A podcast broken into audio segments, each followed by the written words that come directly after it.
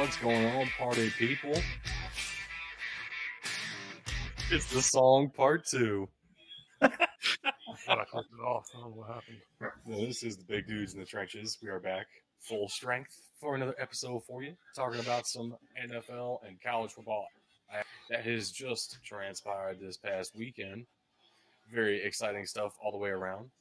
And I have two excellent friends here to help me break it all down for you guys. I gotta say, I know it's on tap for the show today. I'm glad we're not doing mid-season awards because that went so bad last year. It's kind of what makes it fun, though, honestly. September Heisman's are Uh, yeah, made that- to be awful. It aged like fine wine in a hot summer day. Aged like a glass of milk. Beautiful. but yeah, we're not doing that this year. Disgusting. Uh, we have something entirely different to be talking about. Before we even get there, though, we have some big news around the league, and it's all worth talking about. So let's go ahead and get started. Let's do it. All right, guys. I'll start us off in the NFL. Uh, if you've been on on the news today, you'd have seen this, but if not, let us be the first to uh, break this down for you. The Indianapolis Colts have fired Frank Reich, um, which is funny because he had just signed an extension last August uh, that carried him through 2026. Uh, 3 5 and 1 this year, 40 30, 40 33 and 1 uh, in his time as a head coach with the with the Colts. Uh, never made it past the divisional round of the playoffs. Guys, what do you think of the uh, of this firing? Man, the Fourth Reich really didn't last that long, huh? Oh, oh Jesus Christ. Please don't get get us us- banned. You're going to get us canceled. We haven't even done anything. and You're going to get us canceled.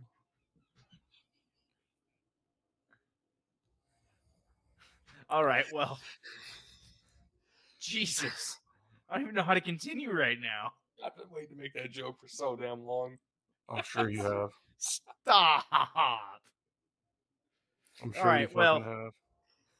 Jokes aside, Jeff Saturday, uh, huge guy in Indianapolis, uh, Hall of Fame center. Uh, he's in their Ring of Honor. Is now also their interim head coach. What do you guys think of that? It's a uh, very interesting move. I know we had a discussion about it earlier. Doug, you had some pretty strong comments, and I'm not sure I want to hear them at this point uh, with how you're acting right now. Uh, I'm kidding. I the move was clearly to get butts and seats. Uh, when you stack him up against some of the other guys that potentially could have been uh, interim head coach for the Colts right now, it starts to look worse. Like, hey, these guys could have gotten you the same effect. Um, Yeah. I'm very interested uh, to see how this all shakes out. I personally, I don't see there being any way that he ends up as the uh, the permanent head coach out there in Indianapolis. And yeah, a bad high school head coach. So this is this is a head scratcher for sure.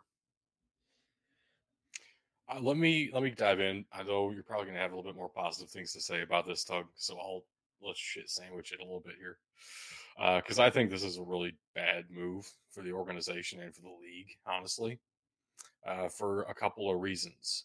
So number one, I do have to preface this by saying Jeff Saturday is one of my all-time favorite players in NFL history. Legitimately, one of my idols growing up, playing offensive line. Obviously, look at me. Uh, it was him, and then it was you know Joe Thomas.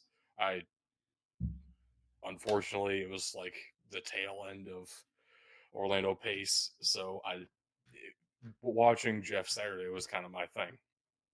I love Jeff Saturday.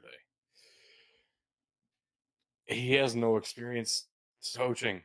Uh, it's kind of egregious that now in the past two years in the NFL, we've had two different cases of, let's call it like it is, white players with no coaching experience beyond some youth slash high school stuff being handed NFL coaching jobs and then eh, just out of kind of out of nowhere. uh, it was going to be the Houston Texans were going to go with Josh McCown, uh, and then because that was so wild, everyone rioted. But because this is an interim coach, I guess the Colts get away with it. It's the same problem. Jeff Saturday is a fantastic player. I love watching him play. This is not a good look for the organization or for the league, especially like Bug was just alluding to. You had a better candidate with NFL coaching experience already on your staff from those same offenses would get the same butts in seats. Promote Reggie Wayne for six games. He's already your wide receivers coach. At least promote him to interim offensive coordinator. You got to do something with that situation if you're going to start bringing up former players. At least get the guy who has a little bit of coaching experience. This is a wild move to me, and I completely understand the business side of it, but it's also and it just feels wrong. This is for the, all the wrong reasons. So you said I'd have some good things to say, but some of the quotes that have been coming through on Twitter over the past eh, about half an hour um, really screamed to me that this was a reach of a hire. Um, look, Doug, Yeah. you said you're shocked. You said that you're shocked that that Jeff Saturday was hired. His exact quote is when he got the call from Jim Irsay. Shocked would be an understatement. So he wasn't even expecting this. Uh, worse off, in in the same vein you're talking about, is Jim Irsay openly admitting he offered the job the job to no one else. He had no one else in mind. Um, look, this is 100% a butts and seats type of move. Right. They're not they're not going to look good the rest of the year. Um, Right. it- it's going to be that simple. Um, they're they're in dire straits with the QB right now. Um, the the scheme of renting old, washed up ones, uh, injured ones, is not working for them. I don't know. We'll see. The only thing I can hope is that Jeff Saturday understands where his strengths are and where his weaknesses are, and he leans on his coordinators to make a lot of those game time decisions. Um, I don't know. Well, would- A lot will still fall on the he head doesn't coach. Have he doesn't have an offensive coordinator. Well, he can still- last week and didn't replace him. he can still promote to it- somebody to an interim. He still has that power now, so that might be what they're waiting for. We might still see Reggie Wayne as as the interim offensive coordinator, but but we'll see, man. This is definitely a head scratcher. Um, when when the guy you're hiring wasn't even expecting it, that that speaks volumes. That tells me he might not even be ready. Well, and if you really want him back in the organization that badly, there are so many other roles a guy like that can fill. It's really hard to scout offensive linemen. Get a guy who has played the position. Maybe introduce him in that Yeah. kind of a role. Maybe he's able to coach that position.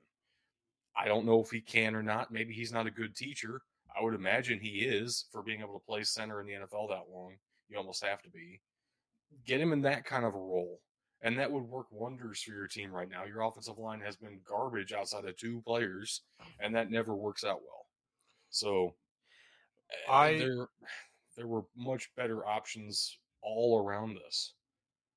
I will say this: Cry Havoc three here in the chat saying, realistically though, there's no excuse for how badly their offensive line has dropped off. They can't run the ball, and that's exactly right. Uh, Jonathan Taylor has not looked good. Nyheim Hines was never going to look good behind this offensive line. It's just not the type of back he is. And the bigger thing for me here with all of this is it the move to make him the head coach, the interim head coach, that doesn't make sense.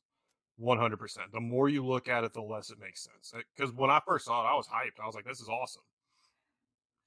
The only thing I can figure is that Jim Irsay has no plans of him being the long term head coach and that he is going to definitely pick somebody else later. Now, this is, again, this is me giving a lot of benefit of the doubt here. That being said, I am losing. Jeff- I'm losing that faith, and I'll That's- explain why in a second when you're done, Ben.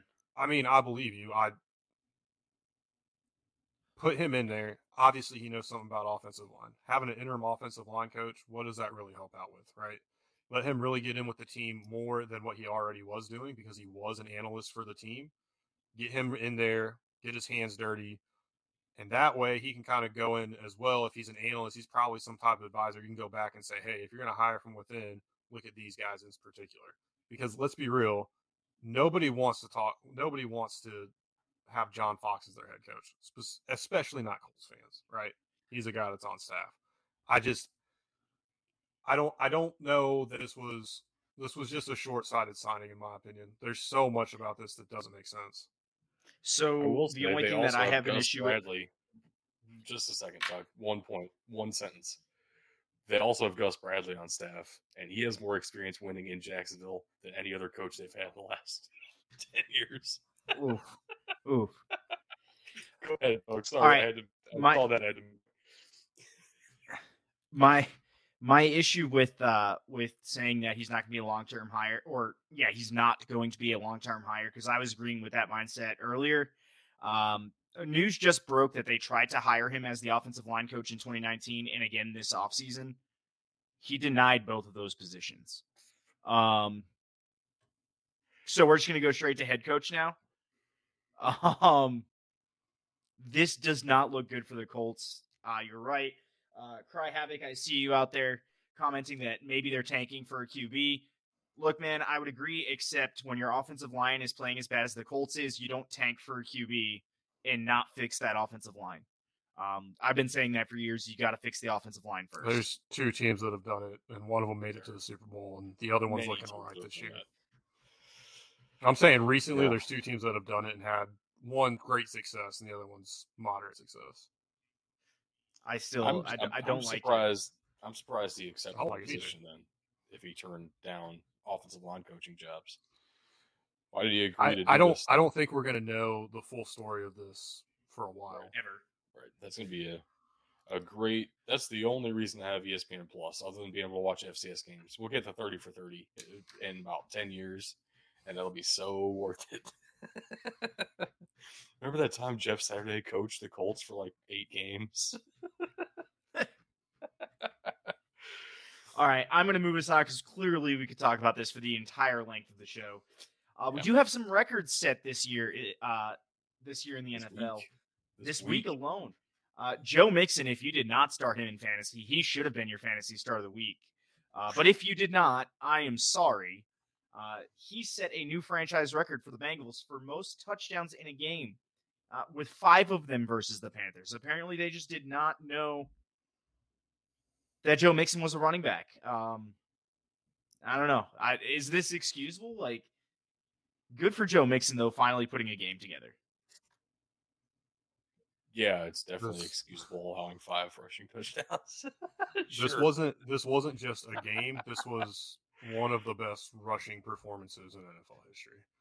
Yeah, like this is. And, uh, it was very fun seeing uh, Baker Mayfield come back in and throw two touchdowns. So valiant of an effort to try to come back. Yeah, I definitely believe. But PJ Walker starting again this week on Thursday. I guess Sam Darnold's. All right, I'm going to keep play now, so they have three quarterbacks again. I'm going to keep the uh, the single game rushing records going on here. Sorry, Doug. Um, Justin Fields also embarrassed Miami's defense with 178 rushing yards in what seemed like an individual attempt to keep the uh, the Bears in that game. Uh, he put up 178 on the ground, 123 through the air, uh, but his rushing is an NFL record uh, for rush yards by a quarterback in the game, surpassing Michael Vick. Ben, I need your reaction on this. In the regular season. Is, yeah, in, the, in regular the regular, season. season. Yes. Kaepernick did it in the divisional round against the Green Bay Packers, which is probably the only time you'll hear me say anything positive about Colin Kaepernick. That was fucking amazing.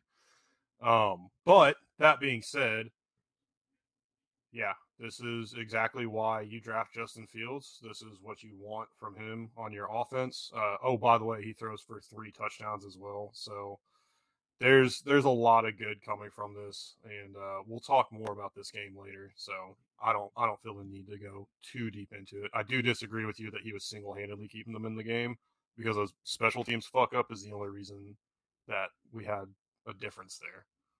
But that's neither here nor that, there. Um, okay. Keep keeping in line with the the career rushing record or rushing records, but now it's career record. Derrick Henry surpasses Earl Campbell for most rushing touchdowns in a Titans uniform uh, with 74 of them. Absolutely Titans insane. Uh, this has been a hell of a. Yeah. The, the franchise kept the history. They did the cheap way of doing it. They, they didn't pull a, a Baltimore Ravens and Cleveland Browns type thing. Right. No, I mean Derrick Henry's Absolutely phenomenal, insane. and I can't believe that Yeah. he had to share carries at any point in his career because that happened early on. Just why I'm- do that? This is uh his second year in a row with at least a streak of five games with 100 plus rushing yards, and he has a chance to extend that streak next week. Um, yeah, it's yeah. Derrick Henry's pretty good. Yeah, no, dude's insane. Um, this is not football related, but the comment made me laugh, so I need to highlight it here.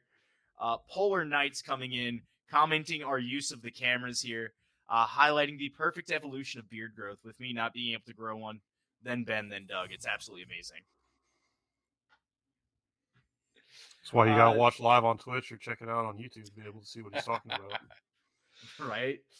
All right. Uh, moving on with our next and final NFL record. Uh, Tom Brady has done it. Uh, he has passed 100,000 career passing yards. Uh, first player to do so. Uh, also tied Peyton Manning's record of 43 career fourth quarter game winning comeback drives. Dude's been doing it his entire career. I'm surprised it took him this long to pass Peyton.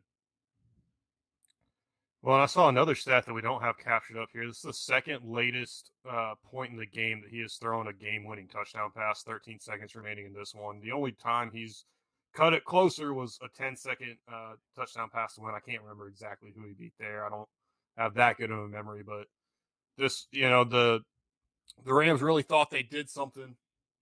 They stopped them on, you know, on fourth and goal. They what four shots in the end zone stopped all four of them, and then offense can't do anything because the offense in that game did nothing in totality.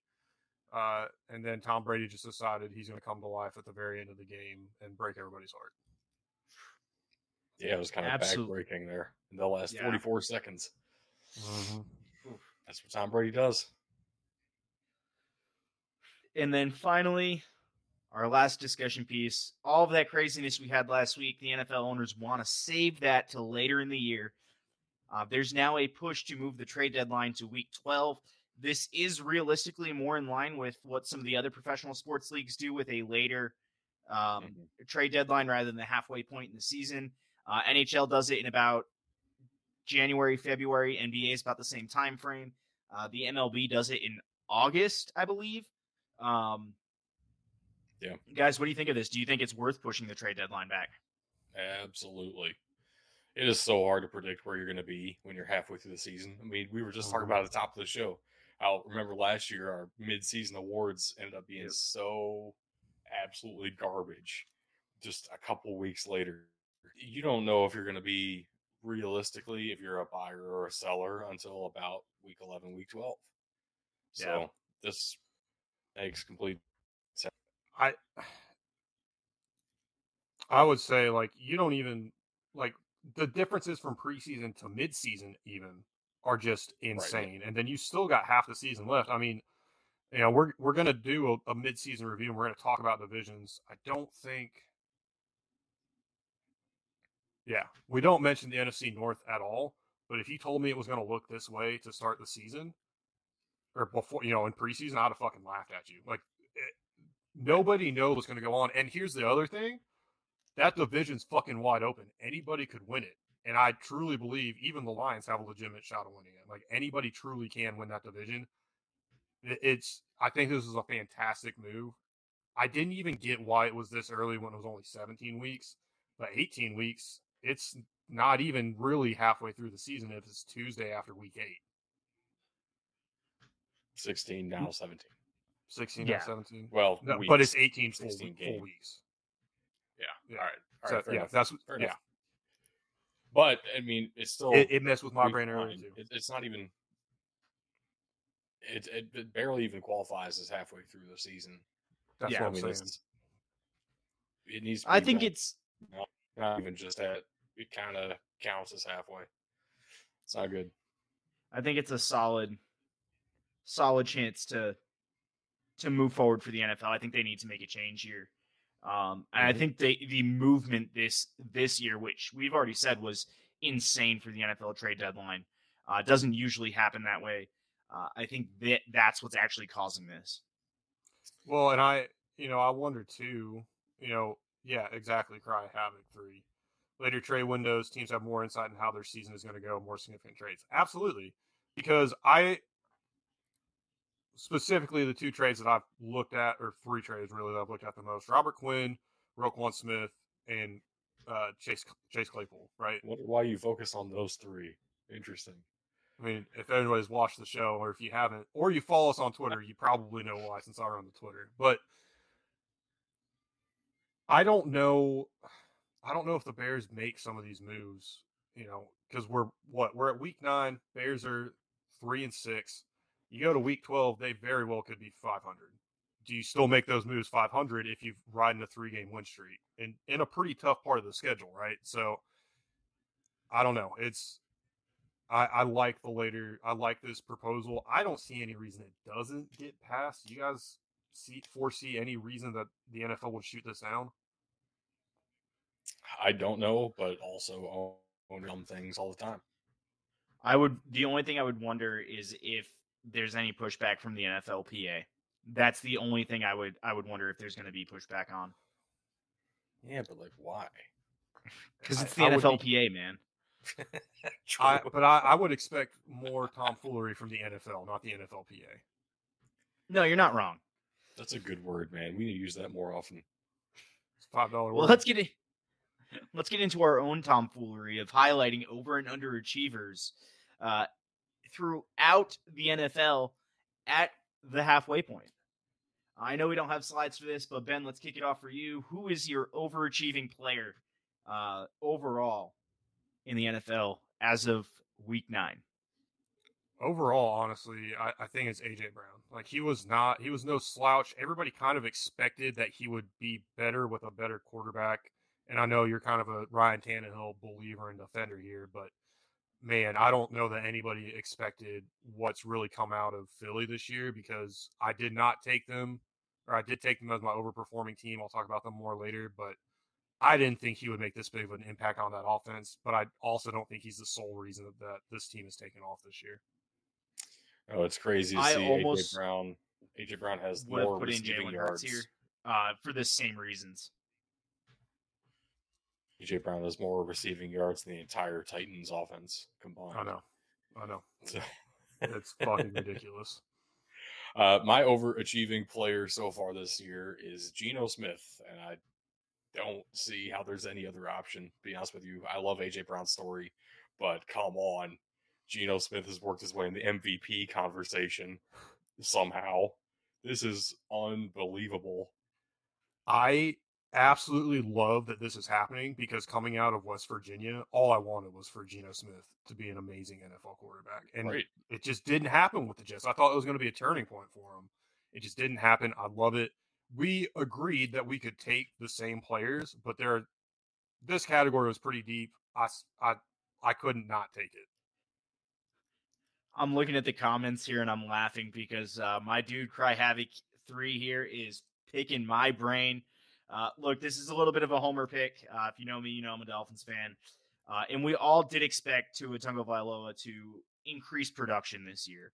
I don't think anybody expected him to do so uh, at the rate that he has. Um, my dude is leading the NFL in most QB stats, including QBR. He's leading He's leading uh, in ESPN's QBR. He's leading in. I always forget the difference between QBR and rating, but he's leading both of those. Uh, he's up in the tops for for yards, per, uh, completion percentage, all the above. Um, he, dude's killing it. Um, yeah, sure. Yeah, Tyreek Hill came in. he's usually doing pretty good in it. Yep. Tyreek Hill came in and and that has made a big difference. I love that Tua is showing that he can throw the deep ball. Yes, a lot of them are still underthrown. Maybe some of them go for six if you can get the ball out there a little bit further. but he's still leading the NFL in uh, deep pass completion percentage and deep pass air yards. Uh, so he's doing something right out there. And no, 100%. I expect an increase in production, but not to this level. Uh, this is 100% overperforming for what I expected. I think both of us at some point have said his real ceiling is the kind of production that like Matt Stafford had last year. Yep. Where it's not necessarily going to be like, oh my gosh, Matt Stafford is the best quarterback of all time. It's like, wow, those weapons have really enabled Matt Stafford to go off for insane numbers. And that's kind of what we expect out of Tua right now, where it's not like Tua is going to be the greatest quarterback of all time. But if you surround him with the right pieces, he can damn well win you some games. And every game that he's started and finished, he's won so far this season. So that's that's pretty dang good. Yep. Lamar Jackson doing Lamar Jackson themes almost hits the DeSean Jackson for what potentially could have been six. I mean, this if this play was completed, a Jackson Square touchdown. Yeah. So first of all, his offensive lineman stripped him. Then Lamar Jackson like, picks up, recovers the fumble. Yeah, he he put his his arm got loose and he ripped out and it ripped the ball out of Lamar's hand. He that picks it up, scrambles, scrambles some more, and I mean it was great defense by the Saints. I don't know what else to say, but it that was Jesus. That was a play. Well, that uh, was a good play. Okay. I just saw it. yeah. Uh, um, I have no. Ben, go with your under. I have no argument to it. My my under is going to come as a surprise, but again, uh, underperforming is the name of the game for a lot of big name quarterbacks. I'm giving away everybody's pick here. We're all taking quarterbacks. Uh, but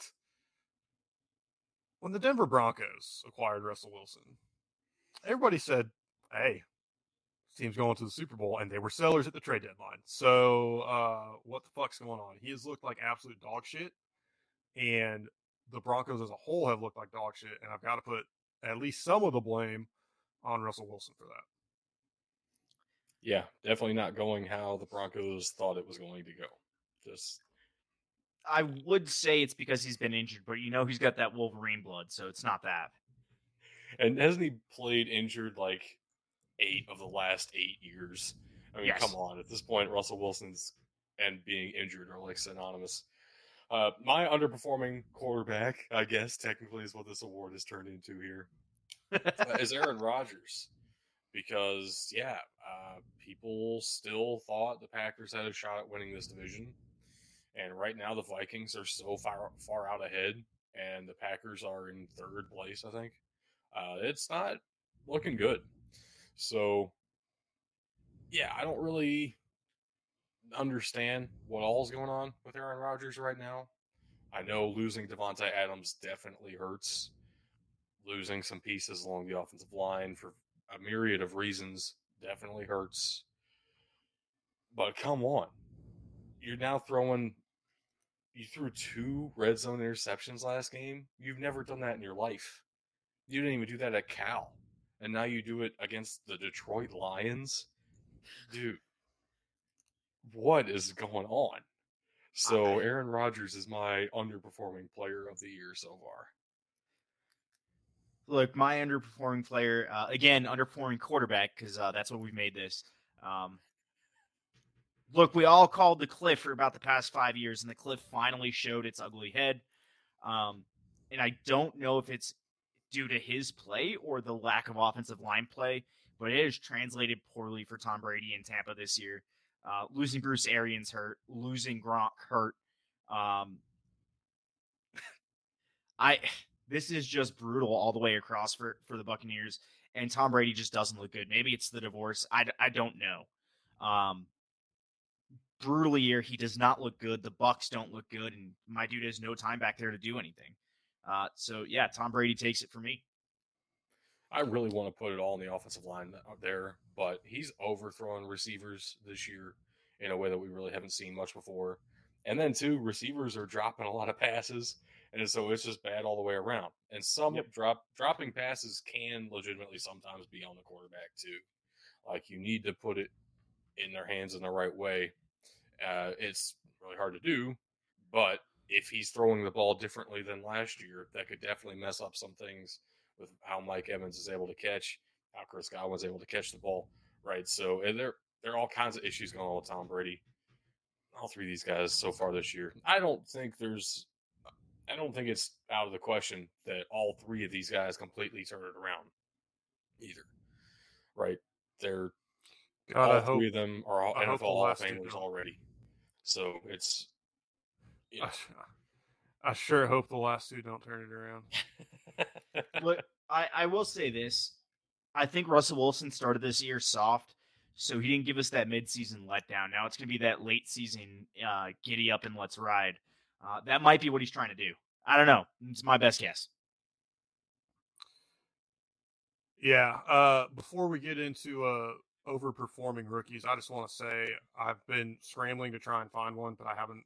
I, I I wanted to go with Breece Hall or Kenneth Walker, but let's be real, they were the top two drafted running backs. They were performing exactly how you want the top two running backs in the draft to perform. Anything past True. that, I was having I was having a tough time. So I, I wanted to give them a shout out. And I didn't get to shit on Aaron Rodgers too much. I have no clue what's going on. He's gone from blaming his teammates to saying, "Oh, I'm just holding them accountable," to saying, "Oh, we're trying to do too much on the offense." And I mean, it's just there's been some accountability. There's also been a shit ton of excuses coming out of his mouth this year. I don't know what what the deal is in Green Bay, but I absolutely love seeing the collapse. I just hope it continues the rest of the season. That being said, as I already mentioned, I wanted to go with Breece Hall or Kenneth Walker. It's tough to do that when you expect them to do pretty good as a running back drafted where they were top two running backs in the draft. So I, I'm going to agree with Doug here, and I'll let you take it away. Dameon Pierce is my pick. Yeah, so we made it a rule early on that we can pick the same guy for this award uh, because why not? It's our show. We can do what we want. So we both wanted to talk about Dameon Pierce here. Uh, it was really unexpected when he was a third round pick that he would end up being the number one rusher in Houston. And he's definitely solidified himself as the running back of the future for the Texans, which is crazy. That nobody expected that.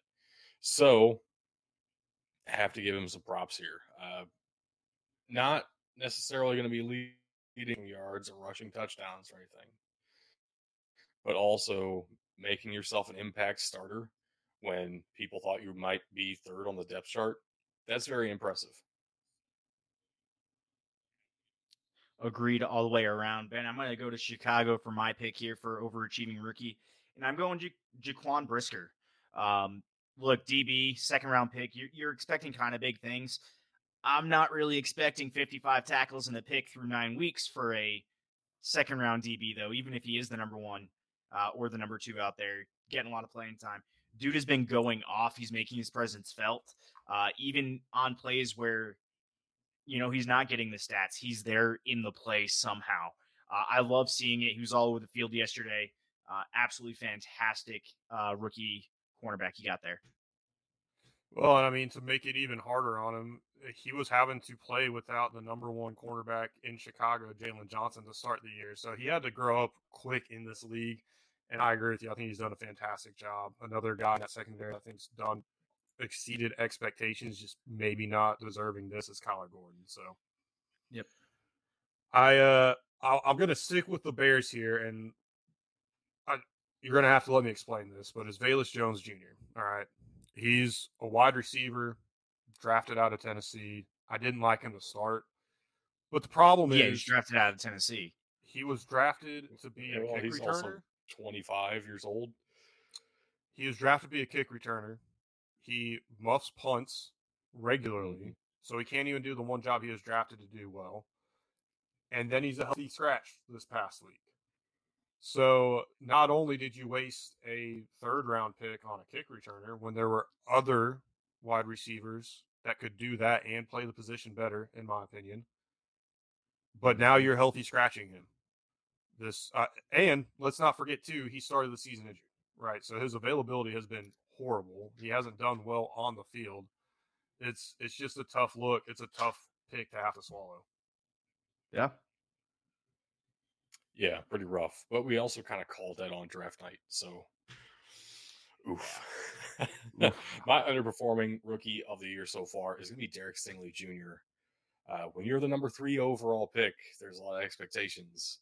Uh, same with Jeff Okudah, man. Corner is a really hard position to come in with a top five pick expectation and perform to that level. Derek Stingley Jr. has not looked like a good corner at any point this season. Uh, his actually his best snaps have been in blitz packages where he's trying to rush the quarterback. Uh, that's not good. You need to be able to keep up with some receivers and maybe get some pass breakups in there. Uh, maybe stop the other team from gaining yards. That would be ideal if you could do Yep. that. Yeah. Um, I don't know, maybe like Sauce Gardner's doing uh, at your position, who was the next corner taken. That's rough. So Derek Stingley Jr. looks like a boss of a pick. And of course, he's a rookie. He can definitely turn that around as soon as next game. I mean, there anything's possible. But so far this year, Derek Stingley Jr. looks like a bad pick.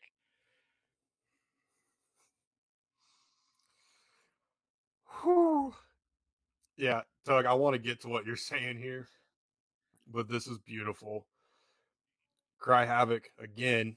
You want to talk about how Andy Reid passed on AJ Brown and traded up for Mecole Hardman instead, and then did it again when they passed on Pickens to draft Skyy Moore. Whew. You know, Whew. all about that speed, not about that size. Oh, Who needs man. Yeah. small guys Yeah. when you have Travis Kelce? Oh my God, we completely lost Doug. Well, that means that we get to talk about his underperforming rookie of the year so far, which is Kyle Hamilton. Uh, first round safety out of Notre Dame went to the Baltimore Ravens, Hey, and Tug's back, so let him talk about it from here. Bro, I don't know what happened. I just got the all snap robot from uh from Chrome. I don't know what happened. Um Nice. no, so I'm You're sticking the right in time. I'm sticking the DB vein here. I'm going Kyle Hamilton, the safety for the Ravens. Look, safeties, I'm not really expecting a ton of tackles out of the out of that position. So 19 tackles, that's fine. Uh, but he was drafted to be that deep free safety, um, make these picks. Hey, what's up, Mike? Uh, make, make make picks, but he doesn't have any picks. He doesn't have any passes defended. Uh, he's got one forced fumble on the year. Um, this is not looking good for him. I'm not ready to call him a bust, but he's just not living up to the expectations that I had for him. It's crazy how productive he was at Notre Dame, considering how slow he actually runs. And there were a lot of NFL executives really concerned about that. I didn't think it would matter. So far, it definitely has. Yep. It's really impacted his playmaking ability. It's impacted how he's able to get to the ball, where the ball is on the field. I didn't think it was going to affect him that much because he had taken such great angles at Notre Dame. He was always showing that he could do it regardless of his 40 time, at least in college. But man, it doesn't look the same right now. So good pick. Unfortunately, for, for the topic. All right. Overachieving coaches. I think we all agree on this one. Yeah, I don't. it's Brian Daboll, and we Yeah. all we all went with Brian Daboll. I don't know if there's there could be arguments made for other coaches, but just the turnaround that this team has had from last year to this year. I mean, it's there's it, it's what really sets them apart. Like I can't even argue for anybody else, frankly. No, 100 I mean- 100%. You could kind of make an argument for Pete Carroll because the Seahawks are doing so well when everybody thought they were going to be awful. At the same time, the Giants are six and two, and people thought they might contend for a top five pick again. Yeah. Uh, this is a very different looking team. This is a very different culture already. Uh, that's kind of incredible. That fast of a turnaround. Yeah, we all went with Brian Daboll. Is what it is. And who do we go with for underachieving coaches? Uh, well, Tug, you and I both went with Todd Bowles. Yep. I I think this is valid. I think a little bit of this we can't entirely put on Bowles though. There's Mhm. massive issues with this offensive line, and I think that really is where a lot of the issues for the Buccaneers come down to. But at the same time, you have the best quarterback to ever put on pads. You still have a great receiving corps. The only thing you're missing from that is Gronk. But I mean, you've still got, you know, guys that are going to be in consideration for the Hall of Fame, in my opinion.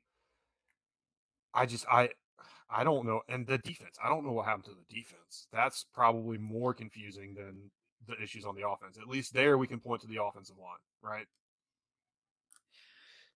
So for me, I'm looking at this, um, and these were a lot of my concerns with the Todd Bowles hire. Um, he has not had a good head coaching record across anywhere. Um, yeah, no, there's definitely out there cry havoc. There's definitely a an argument for for Nathaniel Hackett too. I just think none of us had actual expectations for him. Um, but no, my, my issue with Todd Bowles is he he's not a good head coach. Um, he, he did it in in New York with the Jets. He was struggling in Miami as a as an interim. And look, Ben, you said the defense is absolutely tanked this year. Todd Bowles is a defensive guy by nature, so that defense should not have dropped off as hard as it has. Um, yeah, no, absolutely underperforming. Uh, you're right. There's issues with the offensive line. I think the problems go deeper than that. Exactly. So I didn't go Todd Bowles, which means I'm a wild card here. Um, so I definitely see the case for Nathaniel Hackett. Like you said, Tug, I didn't expect much out of him anyway. I thought that was a bad hire from the start. I thought it was going to be a shit show. It has been. Uh, I could have gone with Matt LaFleur. I already kind of took that. I'm not going to double dip on the same team. Uh, for that I, same I think, issue. Even I think that's Mike- definitely possible. I think Mike Arrow brings up a great point, though. They don't have the weapons. They just don't. Yeah. Right, right. That's true. I came down to two different guys in the West, uh, one AFC, one NFC. My first thought was Josh McDaniels with the Raiders, but I have to say, I actually think he's overperforming expectations because we had all thought that he was going to leave the Raiders before the first game. So, the fact that he's still there, that's a good sign. The guy I ended up going with is reigning Super Bowl champion Sean McVay. Because while it takes a good head coach to overcome the Super Bowl hangover, and I thought Sean McVay was a good head coach, this is kind of rough. Uh, the Rams offense does not look the same. Jalen Ramsey is throwing fits now because the defense is supposedly carrying the whole team, and Jalen Ramsey's pissed. You're wasting the extra year of Aaron Donald that no one thought you were going to have because he said when he was in high school he was going to play eight years and then retire. This is year number nine. He wanted to win another Super Bowl, and you're wasting that opportunity. How do you how do you do that? What's going on? Was OBJ actually that much of a turnkey to this offense is really what made it click. oh no. I can't believe that. Well, no, because Matt Stafford's favorite Oh. receiver last year was Cooper Kupp. Yeah, yeah. Um, I don't understand exactly what's happening here. Really, not a lot has changed other than switching out Von Miller for Bobby Wagner. I understand that's a different position, but same kind of defensive leader in the middle. And uh, yeah, I don't, I don't understand it. I kind of have to put it on Sean McVay. Absolutely. But All I think it's time to go on to our overperforming teams. We've talked Yep. about them a bit already. I already said I was taking the Eagles. You know, I we could have taken three of the four NFC East teams, and I think that would have been perfectly valid too. Yep. Because the Eagles, I mean, Jalen Hurts. A lot of people have gone back and forth on is he good? Isn't he good? Is he good? I think it's He's think good. fair. This guy's an NFL starter. He deserves a B. This defense has been stifling, He's and jacked too. yeah, He was shredded. and like I already mentioned, AJ Brown has brought something to this offense that is just otherworldly. So this is yeah, the Eagles are definitely overperformers this year. I'm taking the Seattle Seahawks as my overperformer because everybody thought they were going to fall apart, and they definitely have not done that. Uh, not only is Geno Smith in the MVP conversation, which I already mentioned, but also, also, also, nice. Uh, Kenneth Walker is doing fantastic. Uh, honestly, I didn't think he was going to play this well because I expected the Seahawks offensive line to still be really bad. But even that stepped up in a big way. They finally invested a high round pick into an offensive lineman. And wow, it already paid dividends. That's so crazy how that works. And uh, Kenneth Walker is, yeah, Kenneth Walker's playing really well. Geno Smith's playing really well. The defense as a unit is playing very well. And just overall, Seahawks might win that division. Yep. Uh, So I had no expectation of that whatsoever at the beginning of the year. I want to I want to say this because I somehow missed it. The Eagles are the only undefeated team left in the league, and Right. frankly, They have been since week four. yeah, frankly, I thought they were going to be a middling team. Like, and Yeah. I, I think everybody basically agreed with that I Uh, think I'm and gonna that- win the NFC East, but like still as a be middling team. wins. Like, yeah, I mean, exactly. Uh, and as far as the Seahawks go, yeah, I 100% agree, and I do think they are going to win this division if they keep this up. I mean, the I Niners, don't know. are- 49ers are scary now. We'll see if they can keep that They're- up. And the Rams just at won a the Super same Bowl. time. They have the talent, that's for sure.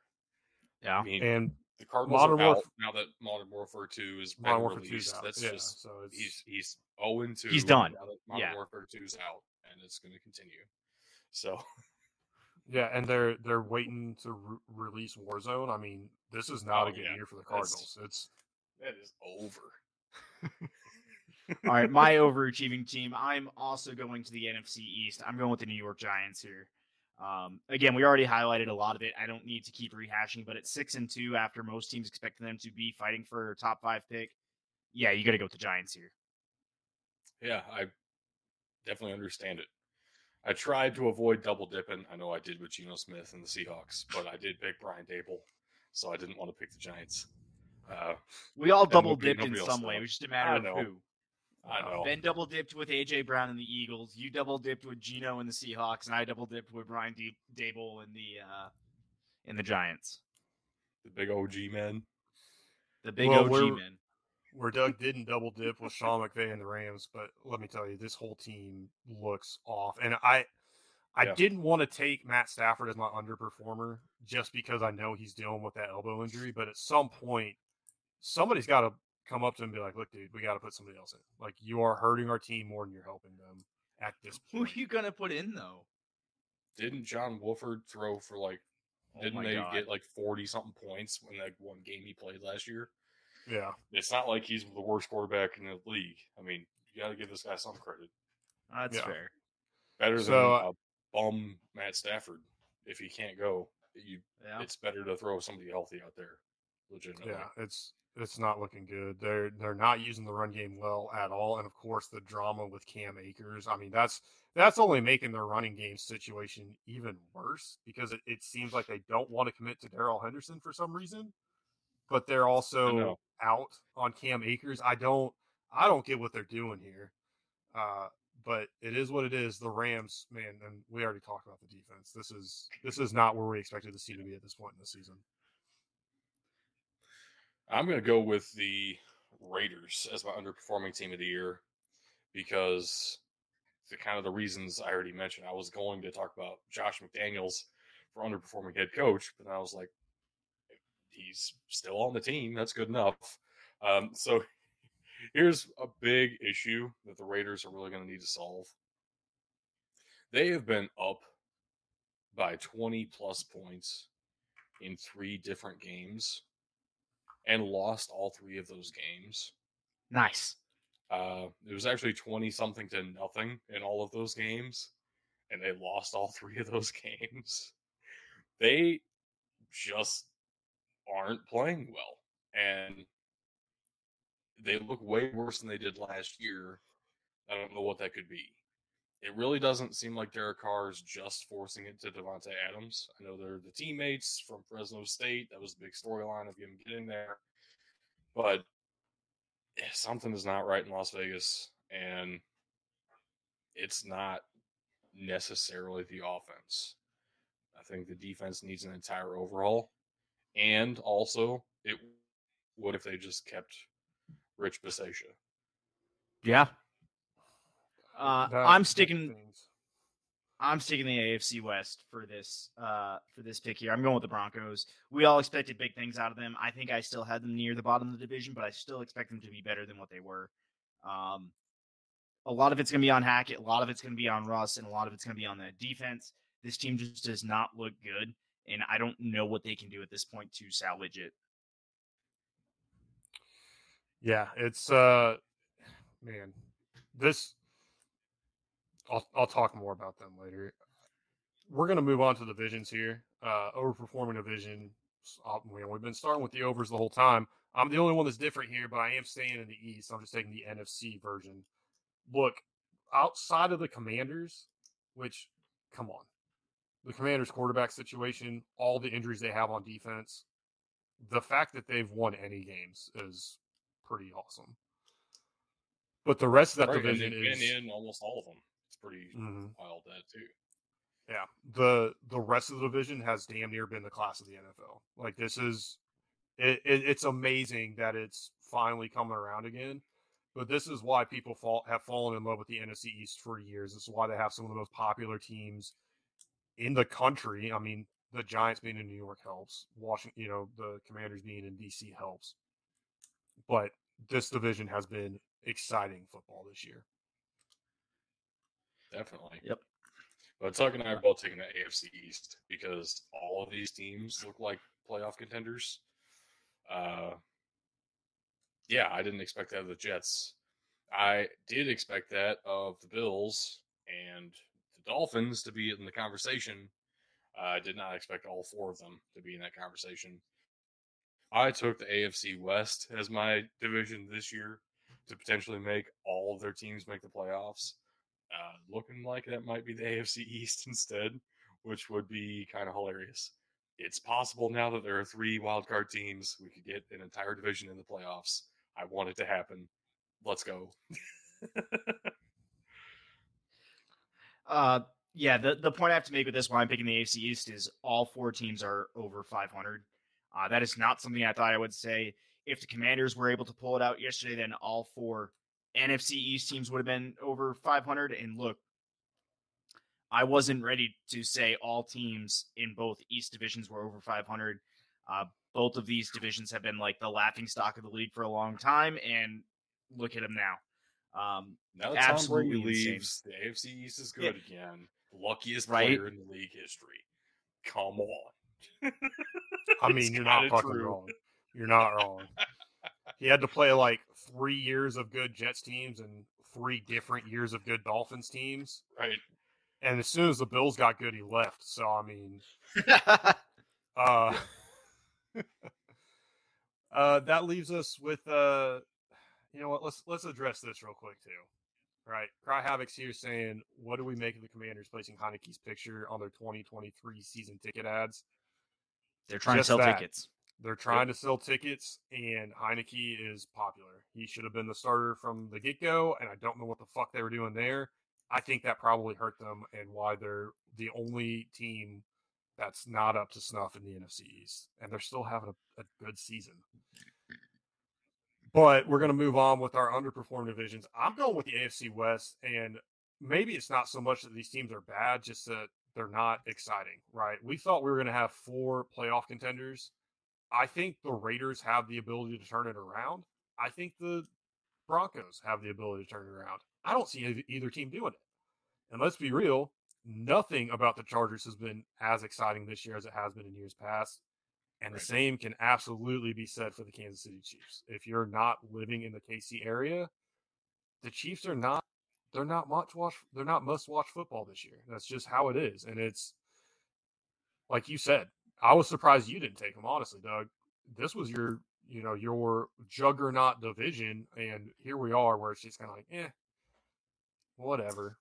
Yeah, the reason I didn't take the AFC West is because I instead took the NFC West because there were supposed to be two of the greatest teams in the entire NFL in that division, and they're both currently under 500.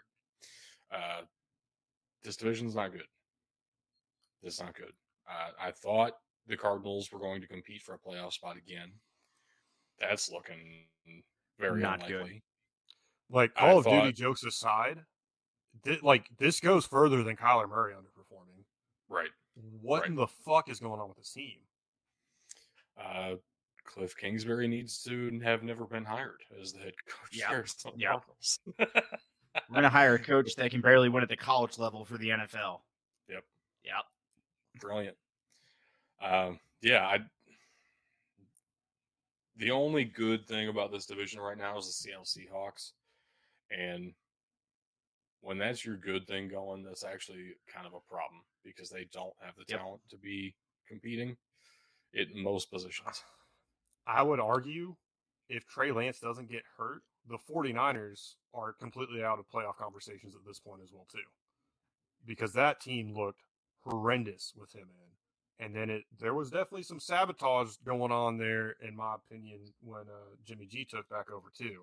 Then they said this is this is what we got. We got to try and win. So I'll, I'll put the tinfoil hat on. I believe it. All right. I'm going with the NFC South for achieving division or underperforming a division. Um, look, guys, they're all sub 500. Tom Brady, Somebody in that division is in going to the history. playoffs. This is- in that is NFC going to the East playoffs. division. This is NFC East conversations normally Yeah, or I- recently. and now the Falcons might be making the playoffs with Marcus Mariota. Well, the Bucs now lead the division. The Bucs are technically in first. It's tied, but they're technically in first. because the refs fucked Atlanta. I mean, that's Yeah, it's Whatever. the That's only a- the head to head's the only difference.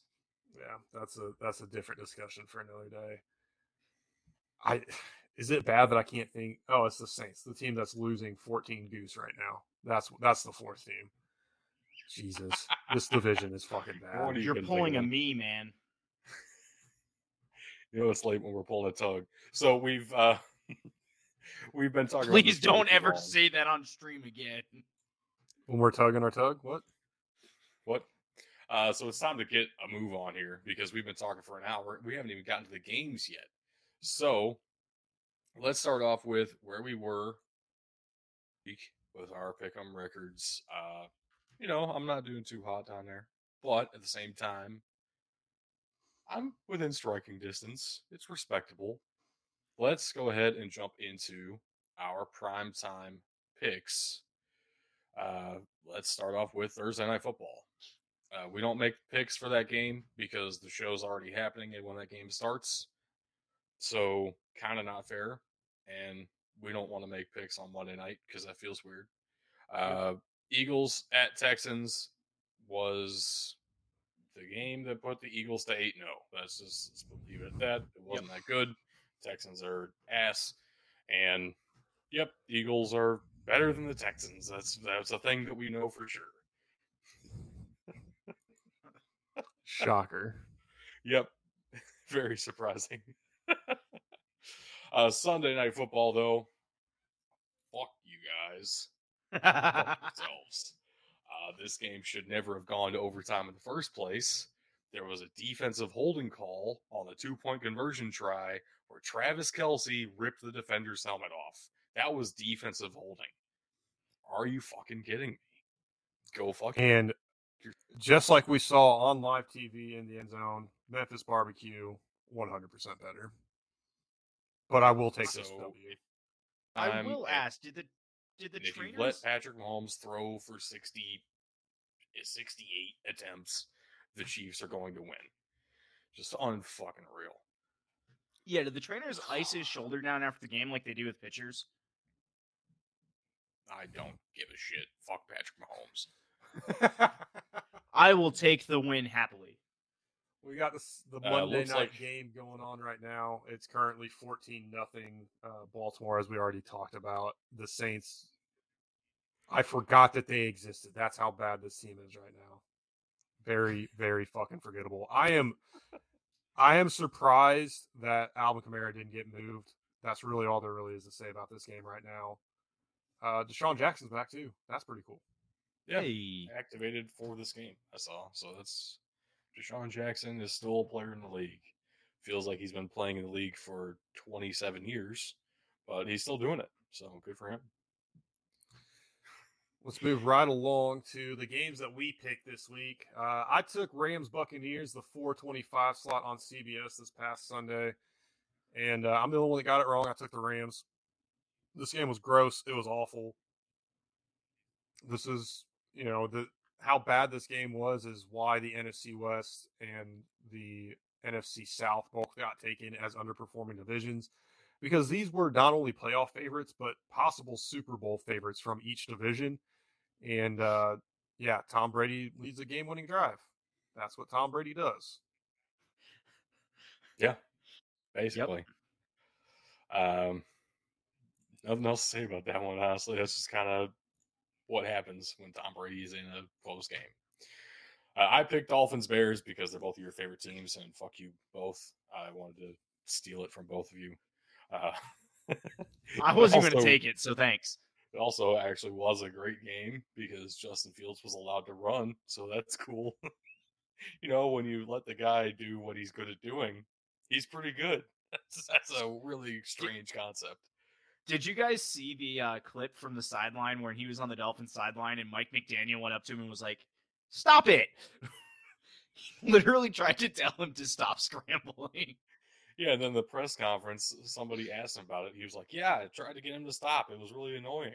He kept getting first downs on us." I love this coach. He's so fun. He is the first player in NFL history to throw three touchdowns and run for over four, 140 yards. That's a really specific stat. It's a thing that Justin Fields owns now. Yeah, the, it's because all these stats get really specific. They might as well say 175 yards. Uh, like it's just, right. I don't, I don't understand why we're doing this. Even still, with all that, as much as we're talking about Justin Fields, the Dolphins won. Yeah, because that's nobody can catch the fucking ball. 11, 11 incompletions, and the ones that I saw, I had to go into work in the middle of this one, looked like drop passes that hit the receivers in the worst spot, the hands. Um, yeah, I mean, I didn't. So I was listening to another podcast earlier. I didn't hear all of it, uh, but it the question was posed to Justin Fields, and the answer kind of broke up. Uh, but essentially, he's making different reads based on man coverage versus zone coverage of should I run or should I not. And that's really adding a dimension to his game. So we've had conversations about how you don't like the Bears play calling. That's fine. But I think Justin Fields' passing ability isn't something anybody needs to be worried about right now either, because he had three passing touchdowns, albeit for 123 yards. So that tells me a lot of those passing touchdowns were in the red zone, which is not something I would trust a shaky quarterback to do is sling the ball around in the red zone. So take it for what you will.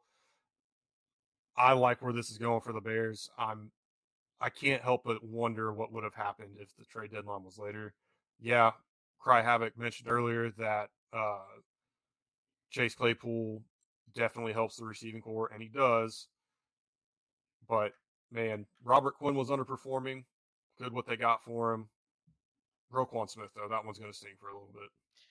So I will say this. Um, I don't like the Bears play calling because of what you just said. You don't trust a guy who's passing you shaky to toss it around the red zone. So why is that realistically the only place he's really throwing the ball? And I get it. Your receivers are inconsistent. He's not the world's best quarterback right now. Um, and he he's also running a lot, which is good. The Dolphins definitely did not have a scheme for containing him, which was a large part of the issue. Uh, especially when you're you're running a lot of man, like the Dolphins love to do. You need to contain that quarterback because otherwise your entire linebackers back are gone. Um, and that's that's exactly what happened. Is he was able to tear us for chunk gains. Um, I would like to see them throwing more. He's still in the bottom of the league with pass attempts, and I think they're not they're not utilizing him correctly. Um, if he's the one making the the adjustment like he did this Sunday on running, fantastic. Like give him the opportunity, give him the opportunity to throw and let him run, uh, if that's what he decides.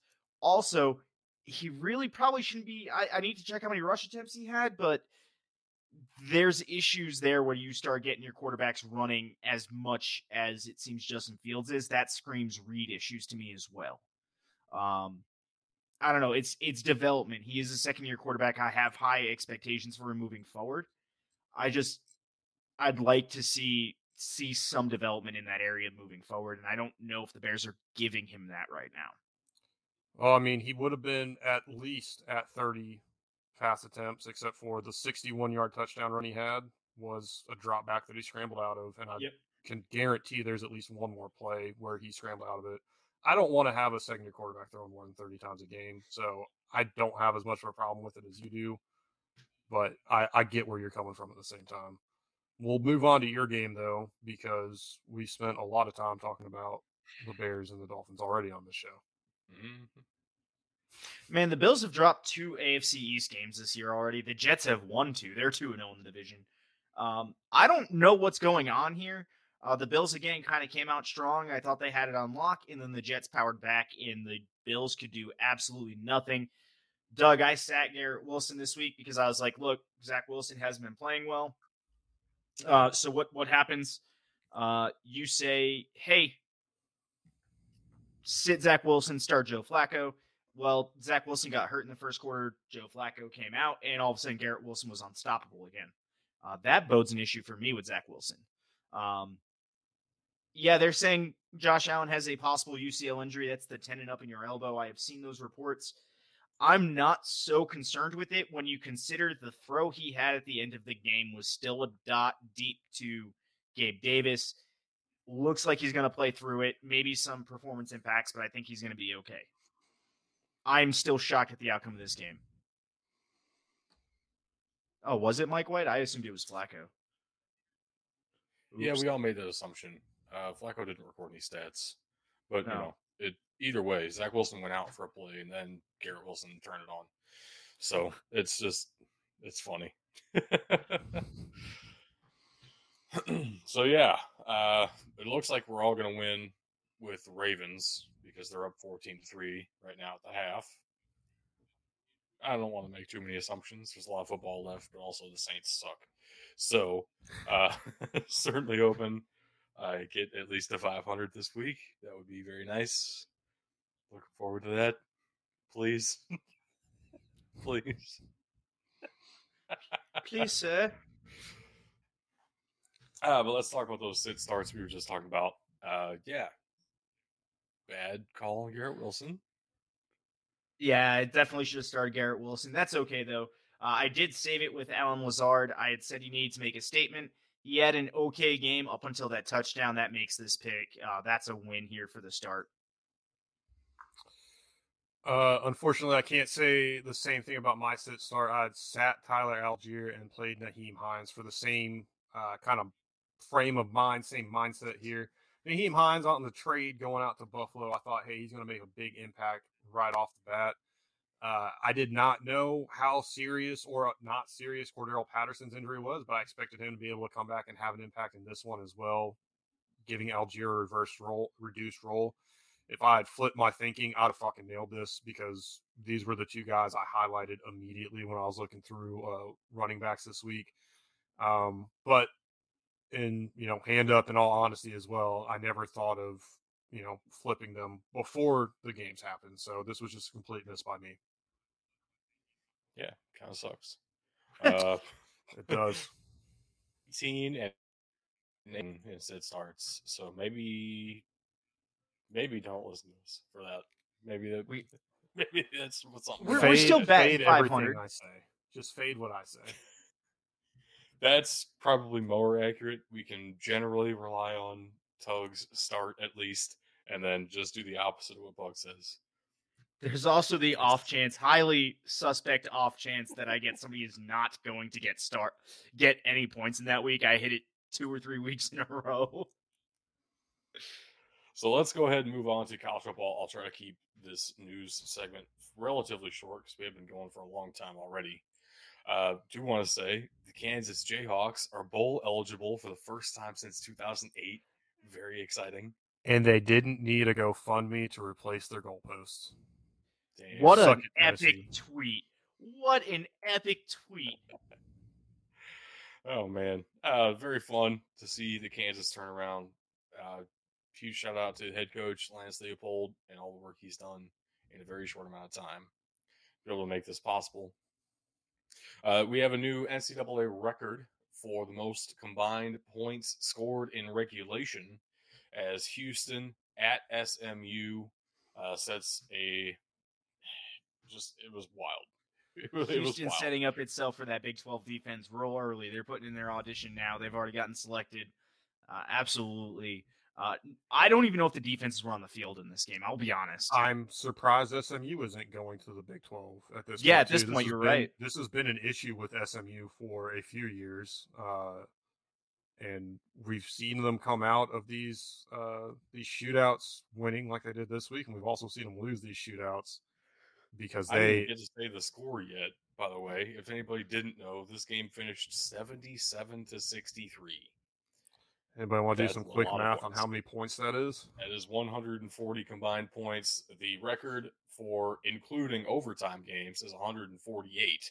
So they were very close to breaking that in regulation. In regulation, and that was with the old OT rules, the Texas A&M LSU game that I went Yep. fucking nuts watching. By the way, uh, so like this is for all intents and purposes, this is the fucking record.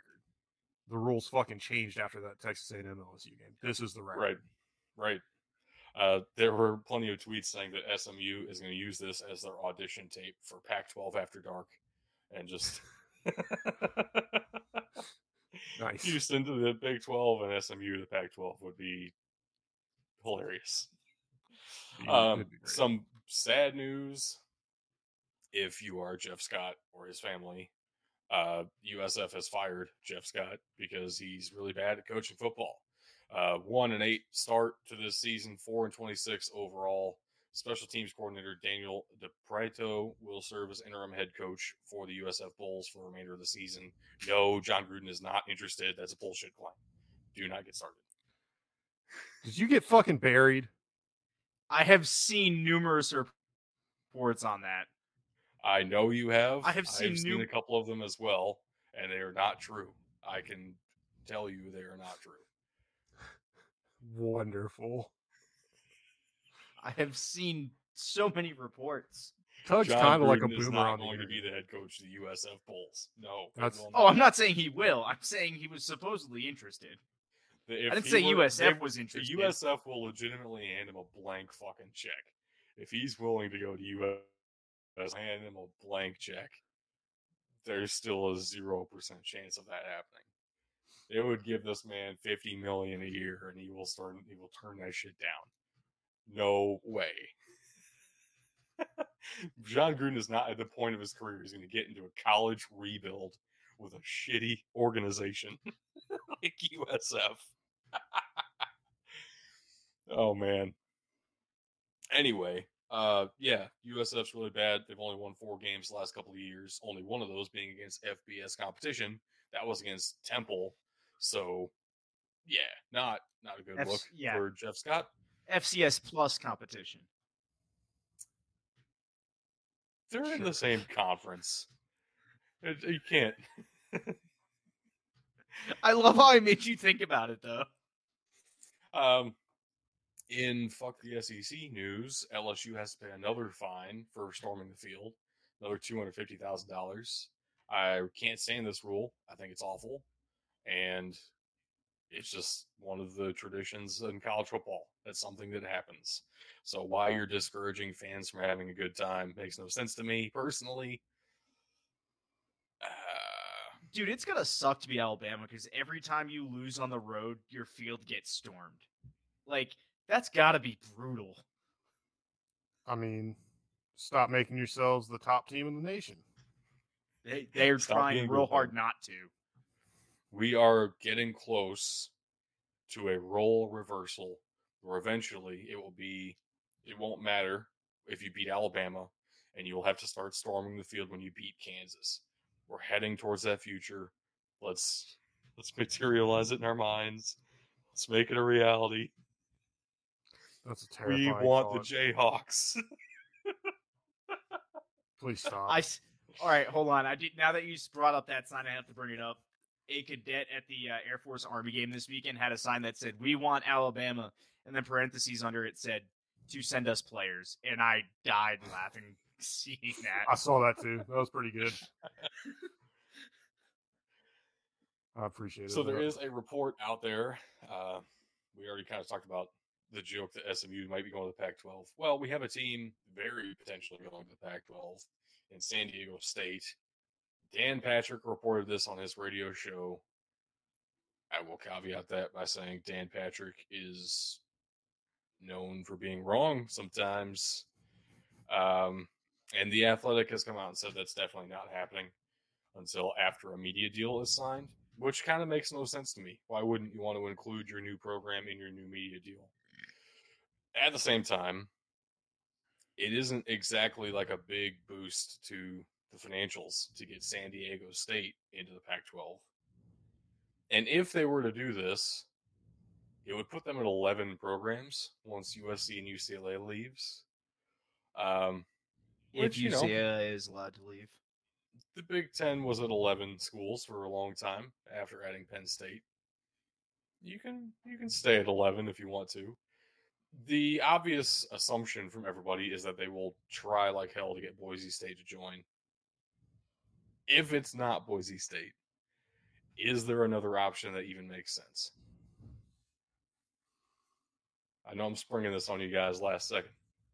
You have time to think about it. No, you're not going to like my answer.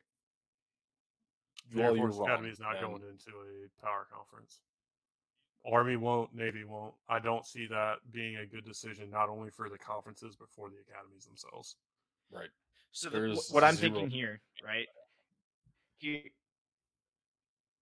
but listen, it is out there, but you're asking who else makes sense. So, so work with me here, right? This is a hypothetical. It's not going to happen. Pac-12 is looking at a media rights deal, and they need to bring in markets. The Okay. Air Force actually brings in not as big of a national market, but there is a a nationwide market for them. There's guys all over the country who watch these games. Um, yeah, it's not a blue blood brand, but there's something to be said for what they can bring.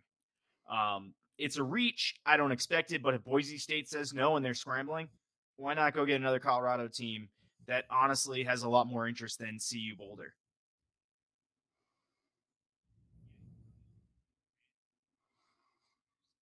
We have already discussed off air all of the issues with Air Force ever joining a power conference. That will literally never happen for so many reasons. So many reasons. Um,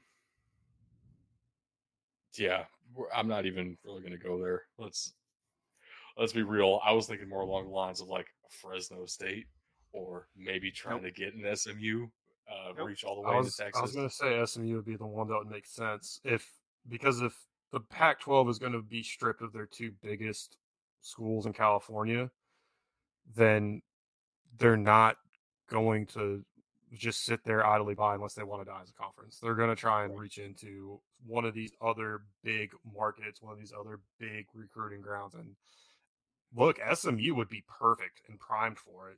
They've got to be pissed that they've been passed over by the SEC or not the SEC, the Big 12 right. this many times.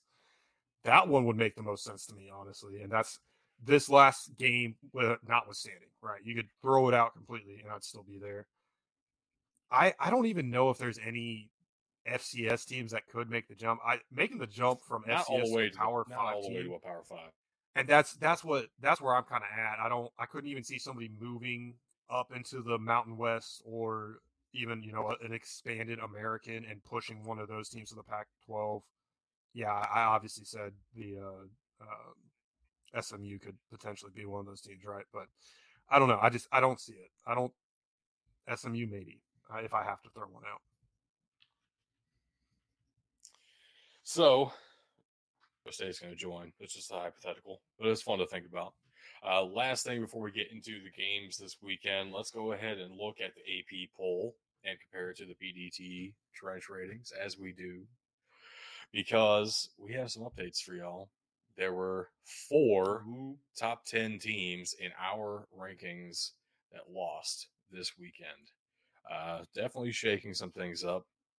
The AP poll definitely changed as well, though they only had three top 10 teams lose.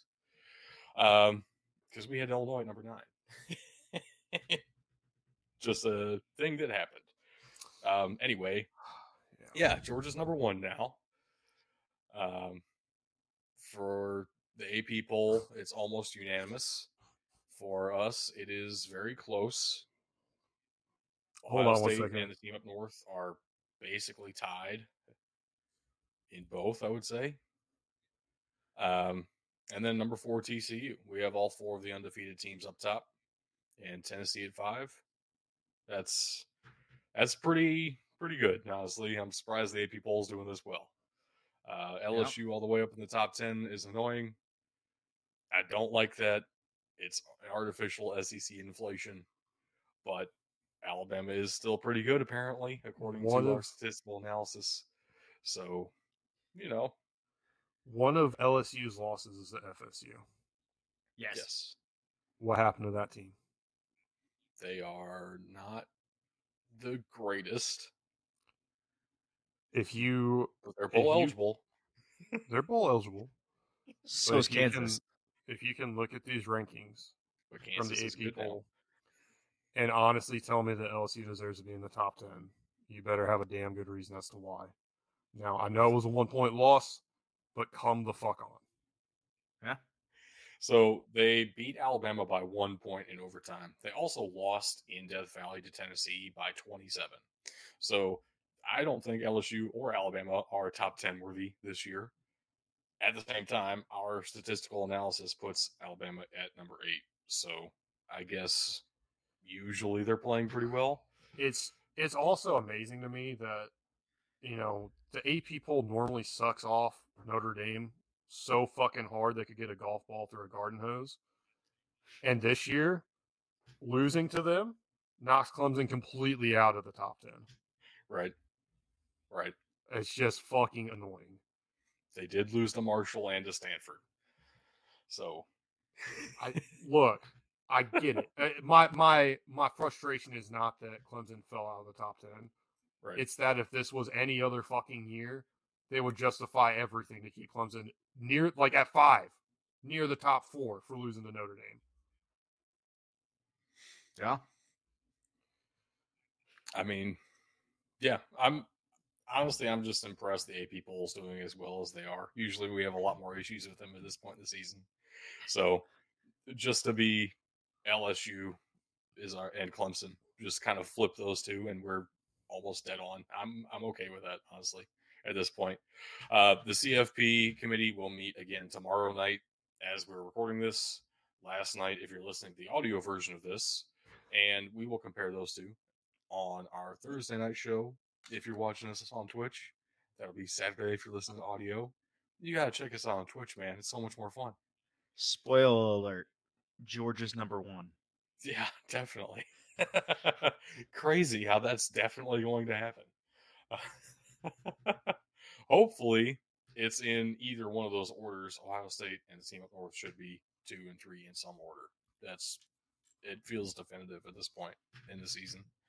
Uh, though we will certainly have more games between all these top teams. So let's go ahead dive into the games in college that we do pick.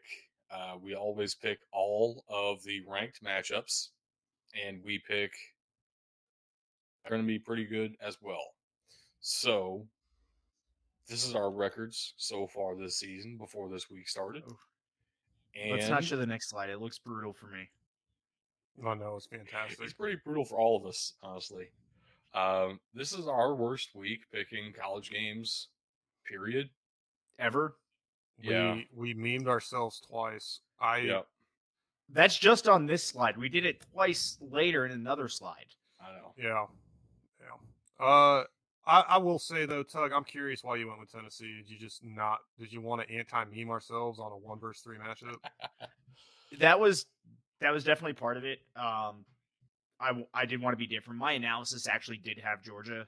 Uh, I was looking at it. I wanted to be kind of the naysayer, give some good analysis on it, and I did see a way for Tennessee to win. Um, so I needed to be the uh, the uh, the contrarian there. there was a way for them to win, but it was the do the exact opposite of what they ended what up they doing. did, yeah. So, Yeah. Georgia and- definitely controlled this the entire way. Yeah, and the the score doesn't really indicate that, but I would say Georgia let off the gas significantly at the end of the game. So Right. it uh it was not this was not earned points from Tennessee. The next game though, Alabama LSU, I even put it in the notes. I wasn't able to be on either show last week. Uh I said, "Look guys, I don't want everybody taking Alabama because I think this one is probably the most difficult to call." Obviously, I was wrong because we fucked a lot of other games up. right. Uh, but I don't. LSU is an inflated number ten and now number seven. Seven yeah, number seven in the AP. Uh, I, notwithstanding, Death Valley is a hard fucking place to play at, and Oh, yeah. they have they have improved. Alabama has not looked good, not just in the talent area. There have been issues there, the discipline area too. This team is making so many mistakes that you don't see from a Nick Saban coach team. Alabama doesn't view this as a rivalry game.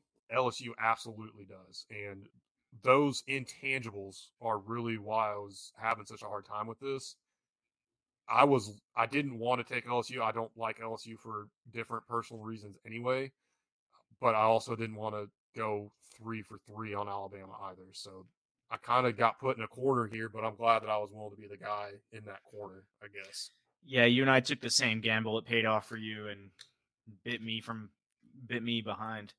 Like, oof. Yeah, I, w- I watched this whole game. It really felt like Alabama was just one play away, basically the entire way. quite LSU literally they were.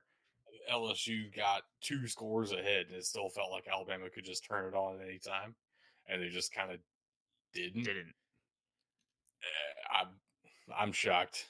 The LSU won. At the same time, I thought it was going to be way closer than the spread. The spread being double digits was stupid.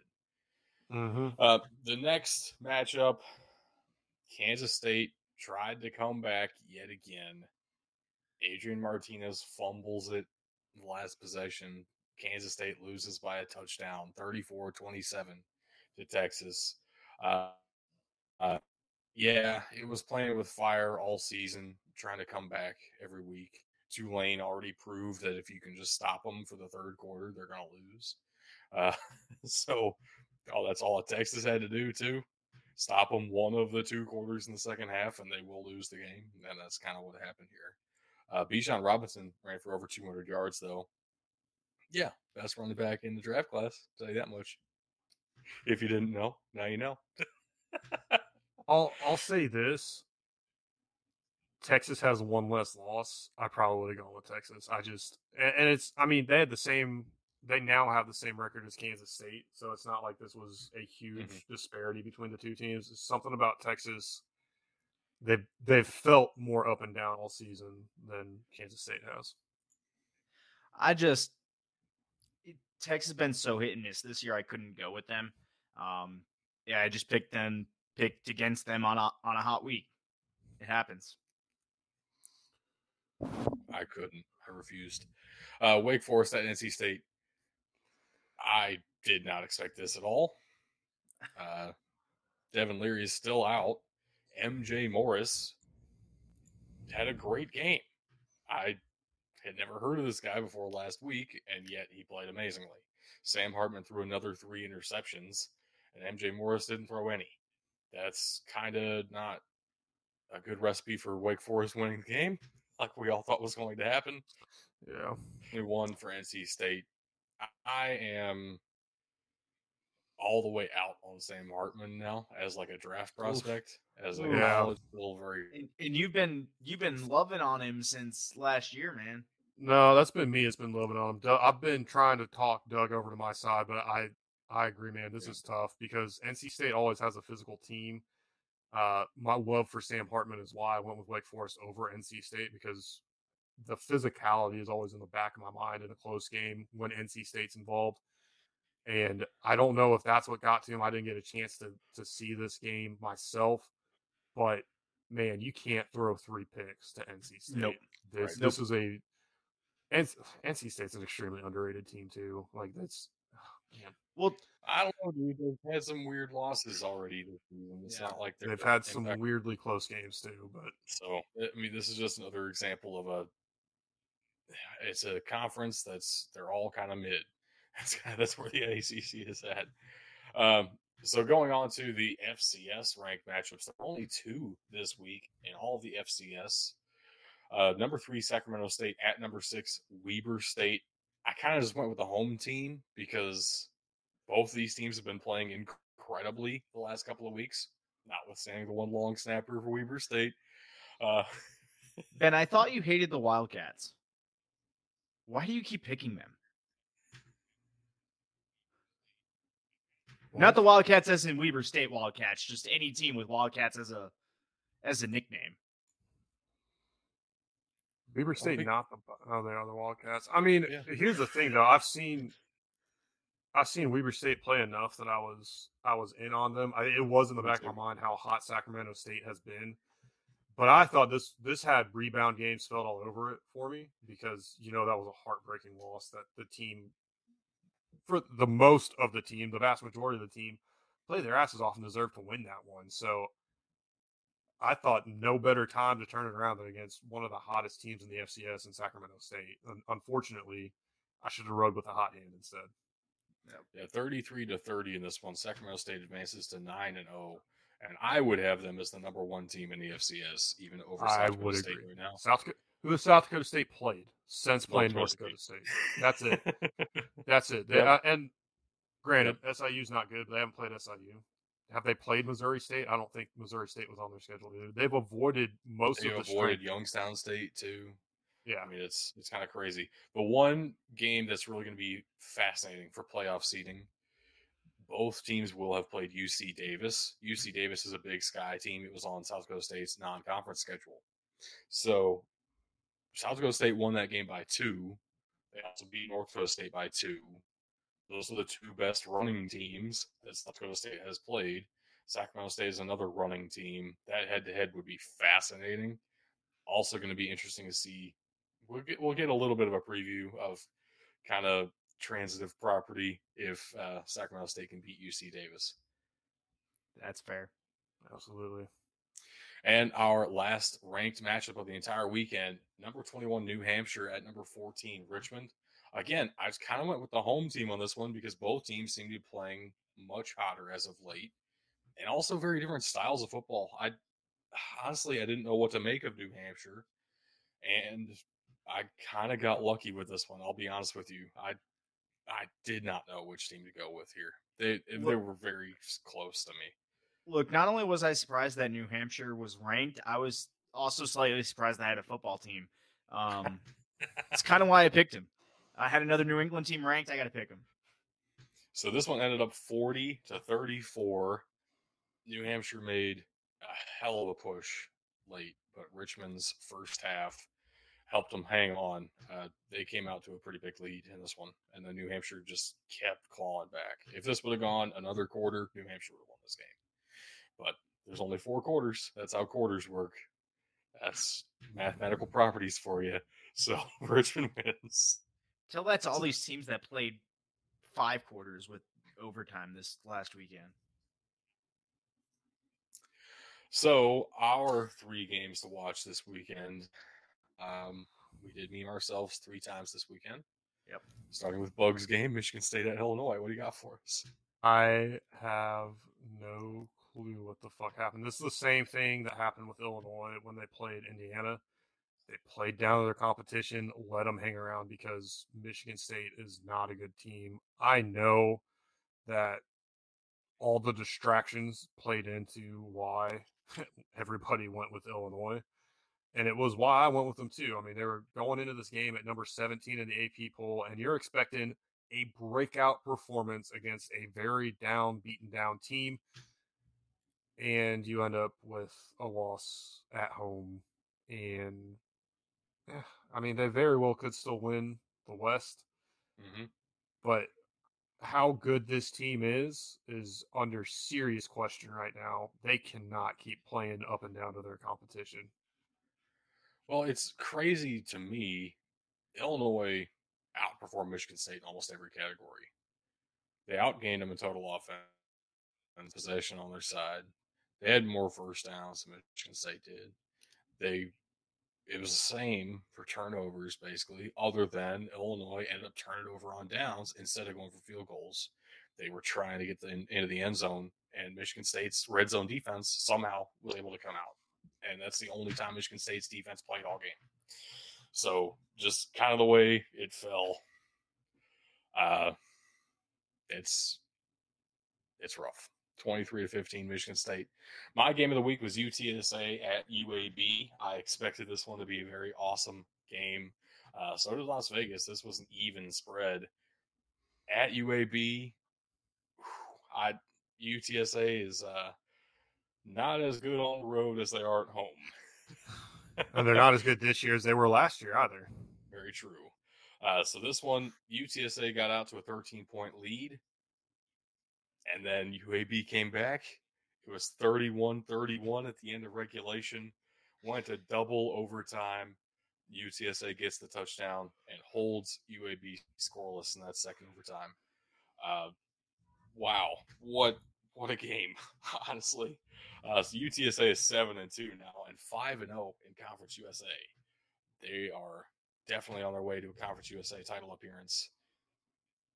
UAB was quite the matchup, though. That is that's a better game than I even imagined. I'm very excited it went this way, especially because I was the only one picked the Roadrunners.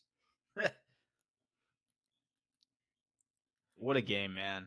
Um, on the opposite side of the good game spectrum, I'm going to apologize to everybody. I did feel like I had to pick this game. Uh, Air Force is playing Army. It was, the, it was, for the Commander in Chief's Trophy, uh, Commander's Classic. No, I did. I, I am compelled. I'm contractually nope. obligated. Nope. Um, the game was not good. It was an ugly game, even by triple option standards. It, you didn't even have a lot of the big runs that these guys usually break off. Um, it came down to honestly Haaziq Daniels willing Air Force to victory uh, with some big plays, some big throws, uh, and scoring uh, their lone touchdown. Um, but look, here's the issue I have with this. Um, when the announcers are saying like, "Hey, the first half of this game is always slow," and then they open up the playbook in the second half, why don't the coaches just open up the playbook in the first half, knowing that's how all of these games go? I don't know. Because just a complaint on my part. Uh, but Air Force One, Air Force takes home the Commander in Chief's trophy for the first time since 2016. I'm good with it. I'm happy. You know, it is what it is. I'm not happy that we had to suffer through another miserable fucking game. I'm glad I only watched the last two minutes of this game, frankly. Cheer. Those were the if most you, exciting two minutes, honestly. Yeah, exactly. If you pick another Air Force game this season, I'm going to veto the shit out of you. I have no reason to.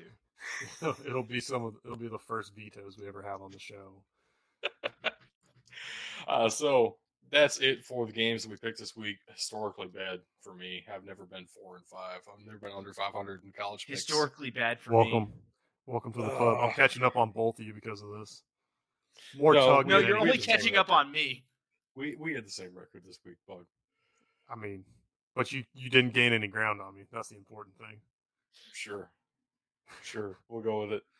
Uh, so I did have two prospects to preview before we wrap things up here with college. Uh, first up on the offensive side of the ball, I went with Rashee Rice, wide receiver for SMU. Now, we already talked about this was a historically high scoring game. So you might think that 86 yards and two touchdowns might be a bit of an underperformance uh, for one of these top receivers. I don't believe that it is an underperformance, and here's why. He still led the team in catches. He was the only guy that Houston seemed to care to cover on the field. And when he puts up 86 yards and two touchdowns as the only guy that gets covered on the field, that's still pretty dang good. Because everybody else was open, and Rashee Rice was still the guy that Tanner Mordecai wanted to throw the ball to. He also had 9.6 yards per catch. That's like a realistic average for a good game. Whereas, you know, he had teammates go for, I don't know, 43 yards per catch. There, there's uh, no way this is this dude's real name. Yeah, Moochie Dixon had 43 yards per catch.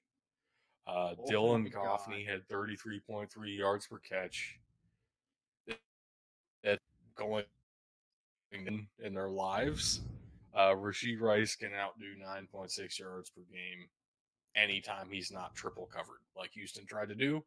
So it's perfectly fine with me. Rashee Rice looks like one of the best receivers in all the group of five. Right up there with uh, Old Dominion's Ali Jennings. And it's going to be a competition for those two to see who's the first group of five receiver off the board. It's gonna be nuts, man. What round projection do you have Matt off of Oh. this? Gosh, I. That's so difficult. There's so many factors that go into that, and we are so far. Let me of That's the fair let me let me ask you this: Do you think he'll have more? guy. Do you think he'll have more or less of an impact than James Proche, who was the last wide receiver to come out of SMU that had any type of hype around him? Is that Pro- true? Yeah, Proche currently on the Ravens, ironically enough, who are leading 17 to 3 in the third quarter right now, end of the third quarter, near the end of the third quarter. Uh, I can't think of any other receiver since Proche that's had any hype out of SMU. I mean, I feel like I feel like there've been a couple in recent years, just because that offense has been so high powered and so focused on receivers. Um, Danny Gray is a name I would think of comes to mind pretty immediately. Actually, uh, third round pick last year. I mean, maybe maybe he doesn't get the kind of respect you're thinking of, but even James Proche was a sixth round pick. Yeah. So I actually really like Danny Gray. Very different style receiver. Uh, I mean, it's it's hard to say. I mean, Courtland Sutton, SMU receiver. Uh, Kelvin that was- Beachum. I mean, there, there's there's the history of good receivers coming out of SMU. I don't I don't think it's fair to compare him to James Proche, a very different style of receiver. Um, That's fair. I, I don't know. I don't know. We'll have to see what team he gets drafted to. Scheme makes a lot of these guys' career. Very true. Anyway, moving on to the defensive side of the ball, uh, I had my first FCS prospect preview of the entire season, which I know, shame on me. I should have done this before. At the same time, I picked a really good one uh, because this gets into some deep film conversation. Uh, Malik Hamm, defensive end for Lafayette, had two tackles in this game against Colgate. Uh, one, one of those was an assisted tackle. Now, you might be saying, of a player to watch. That is 100% not the case. Um, Colgate literally game planned their entire offense to avoid Malik Hamm. I'm not kidding. And it didn't work. Every time they ran the ball, they ran the opposite direction of where he was lined up. I even saw him get double teamed on plays where they pitched it to the opposite side of the field. I am not kidding. They focused their entire effort on stopping this man. Therefore, they lost. And you got to hear the announcers crack a beer on live television. It was recorded for you by that point, but that was hilarious. Uh, ESPN Plus is a gold mine. That was just meme potential. Just like, This- all right, boys, here we go again. They literally they would either get the ball out inside of one and a half seconds, or they would roll the quarterback out to the side Malik Hamm was not lined up on. They did everything in their power to avoid this man. At the same time, that opened up so many more opportunities for everyone else to do literally something, and uh, they couldn't handle it because they had two, three guys blocking Malik Hamm. That's the kind of guy you want on your team if you're watching the film, because this guy is such a disruptor he changed the entire course of the game by simply being on the field, not even having to having to put up any stats. Uh, I also saw a play; he got double teamed with the tight end even coming in to chip him on the side as well, and this let the linebacker lined up behind him just come in completely untouched, get a sack because there it was a TFL, it was a handoff, it was a three yard TFL on a handoff because they just they didn't even block the guy. They were all focused on this defensive end. Uh, so he, he didn't improve his standing. He's still the number four in FCS history and career sacks. He's still number one in Lafayette school history. but and number one in our disruptive. hearts. 99 on the field though. Here's my question, Okay. right? How does this translate and compare against a top end defensive end at the FBS level? Because obviously Colgate does not have the talent on their offensive line to even g- think sure. about matching up with him one on one, right? And this, For you know, that's that's what the whole conversation this week at least has been about. I, I feel like defensive end might be a tough one to make that comparison to, but you're telling me he's fourth all time in FCS sacks. Yeah. So I- here's here's my realistic comparison for you. We have a good example of this right now. Uh, Jared Verse transferred from Albany to Florida State, and disruptive this year for Florida State because the offensive line is not able to double or triple team him anymore. They have other guys to worry about. So if you get the kind of player that gets double triple teamed in the FCS level, if they're up against a single block, that creates so many opportunities. And they're going to have to be because there are other good players on that defensive line at some point. Lafayette's defensive line right now is not good enough that you have to worry about the other side. But if he gets to the NFL level, you'll have to worry about the other side. And uh, I don't know. He's not going to come in and start immediately, I would say. But there are definite parallels. It can work. It has worked in the past. And if he starts to figure out how to ha- starts to re-figure out how to get on the get past the one-on-ones, uh, we could see him be very productive at the next level. Yeah, I think that's absolutely fair. I think that is absolutely fair. That's it for college, though, right? Yes, sir. Man, we've been going for quite a long time, and I'm I I'm gonna try and go fast here, but I'm very passionate about non NFL pro news. I love everything about it. I love all these spring leagues, some more than others. But we're gonna try and bust through this stuff real quick here. We do have a couple of stories in the USFL and XFL. Push this off a little bit just because I've been gone and have the most essay of this. And uh we'll start with the USFL. I don't know if it's been covered already, uh, but two to four cities will be hosting the league this season, as opposed to everything taking place in Birmingham. Uh, the news of this story is from the end of June, which is why I'm saying talking about this now, because we're still waiting to see what those cities are, and Mhm. that's concerning because this was June. We're five, almost six months later, and still don't have an answer to where those what those cities will be. Obviously, Birmingham's still going to be one of them. Where are the other? Where's the other one or three going to be? Right. Another thing that I did not see before I brought this up was that Tampa Bay is potentially going to be rebranded as the Memphis Showboats. Now, take this a bit with a grain of salt. It's mostly USFL News Hub. No big names are really kind of reporting this right now. Nothing official from Fox either. However, uh, trademarks for the Memphis Showboats have been filed along with a new logo filing.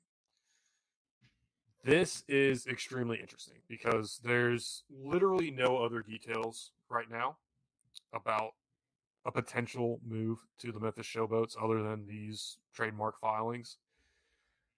And the biggest thing I'm looking at here, again, we don't know. Brady White was a quarterback on the Tampa Bay Bandits. Memphis has had a hard time supporting pro teams, whether it was the Maniacs or uh, the Express and the AAF. When they saw an uptick, now the Maniacs was so long ago I couldn't tell you. But when they saw an uptick for the AAF for the Express was when Johnny Manziel came to town. If a pro team goes to Memphis and has the best University of Memphis quarterback at the helm, they're going to get butts and seats. Combine this with the proposed upgrades to Simmons Bank Liberty Memorial Stadium, also known as and forever known as Liberty Bowl.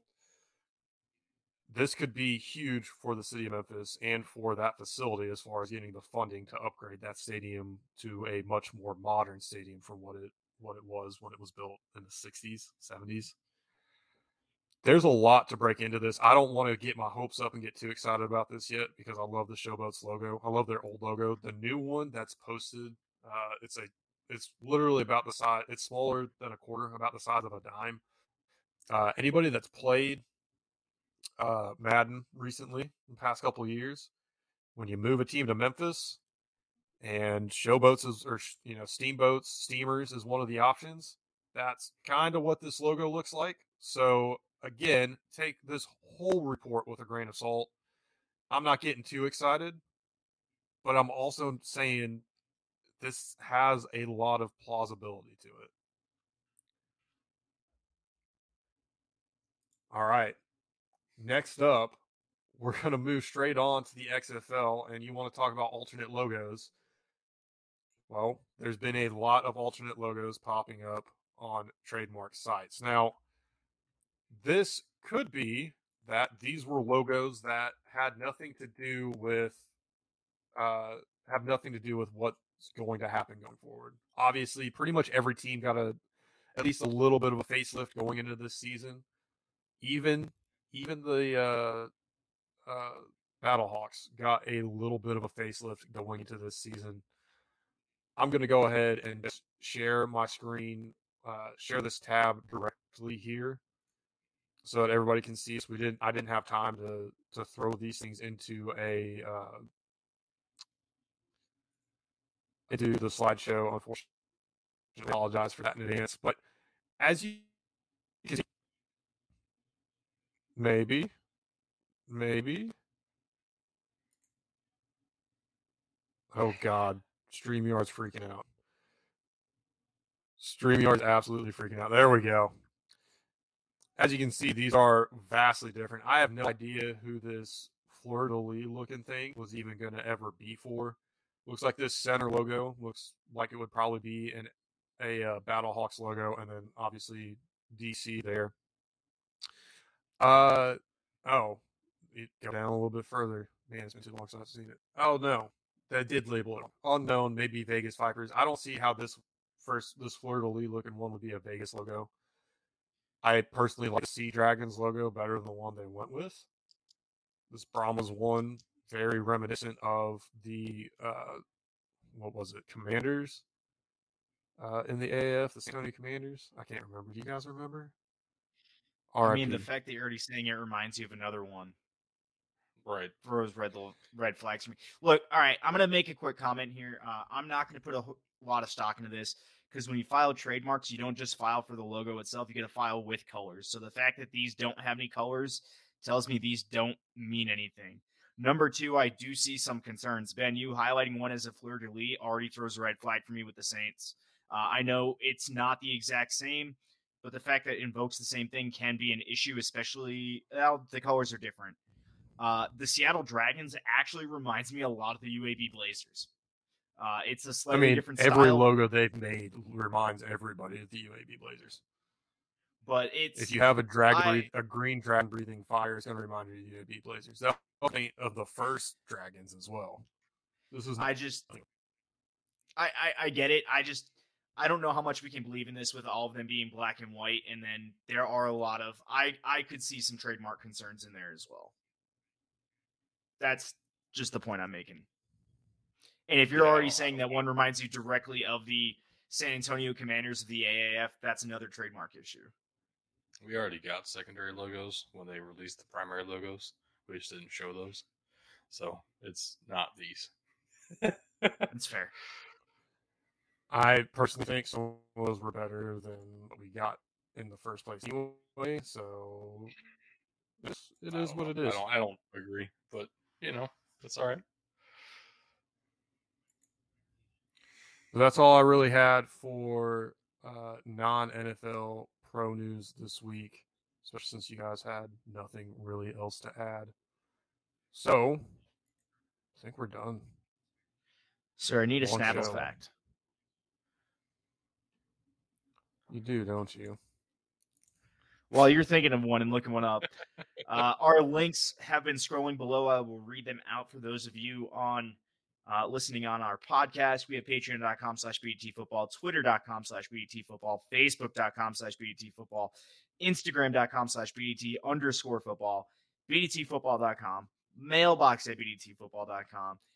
Guys, we did it. We have a handle on YouTube, youtube.com slash at big dudes in the trenches, all one word. Obviously, Twitch TV, twitch.tv slash big dudes in the trenches, all one word.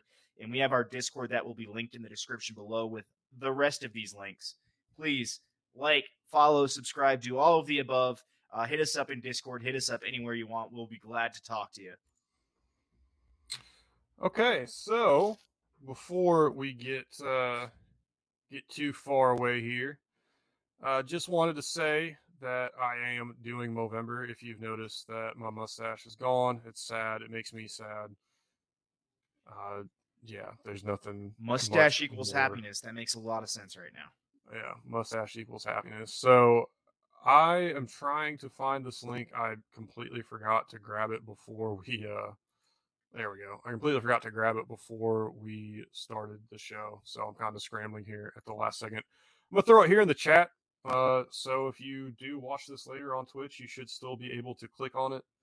Uh Tug, hopefully you will copy it and include it as well.